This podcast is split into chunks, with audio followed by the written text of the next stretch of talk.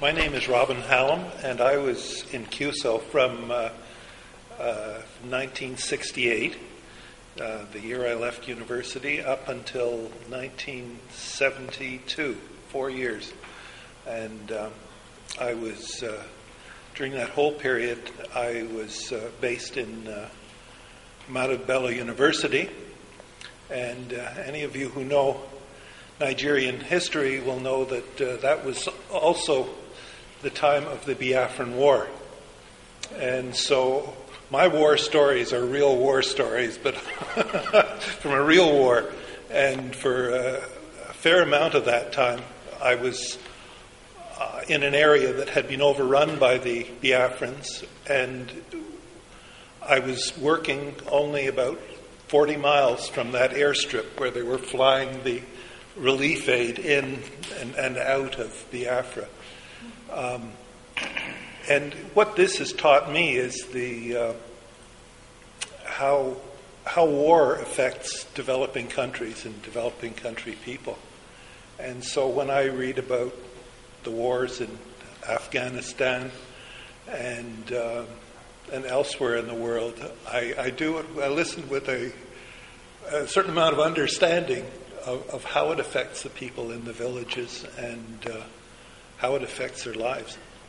But I, I think um, in talking about uh, what I learned from Nigeria, I learned so much, so much.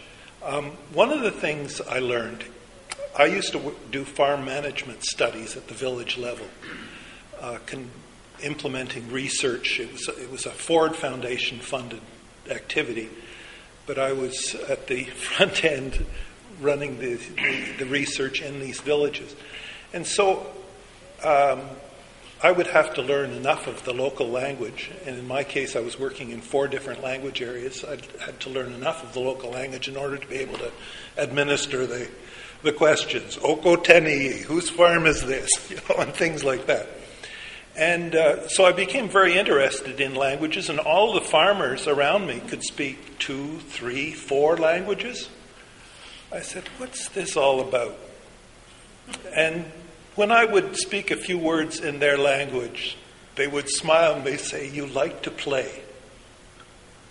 Because in Africa, at least in West Africa where I was, learning another language is considered playing. You're, you're playing with, you know, you're playing with us because you're trying to learn their language. And the other thing they had about languages is they didn't refer to speaking a language, but to hearing it. Do you hear Hausa? Do you hear Yoruba? And um, this to me is how Nigerians have become such versatile linguists, is that they associate learning another language with playing, because they see how ch- children, you know, learn. And the other thing is that they realize that learning another language isn't about talking; it's about listening, being able to hear it. Do you hear Hausa? And so this was a, a great insight that I got into uh, into. Uh, you know, into a, just a fundamental fundamental thing, the aspect of education that uh, Africa taught me. And I could go on and on and on about the things that I've learned in, uh, in the four years there that I'm still implementing in my life uh, 40 years later.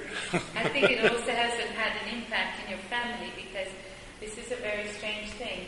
The story I was telling you about Mombasa, well, George and Robin's daughter was at my grandfather's estate. and I met her, and she said, My father served with CUSO. I said, Wait, wait, wait, let me go to my room, I'll get him a pin.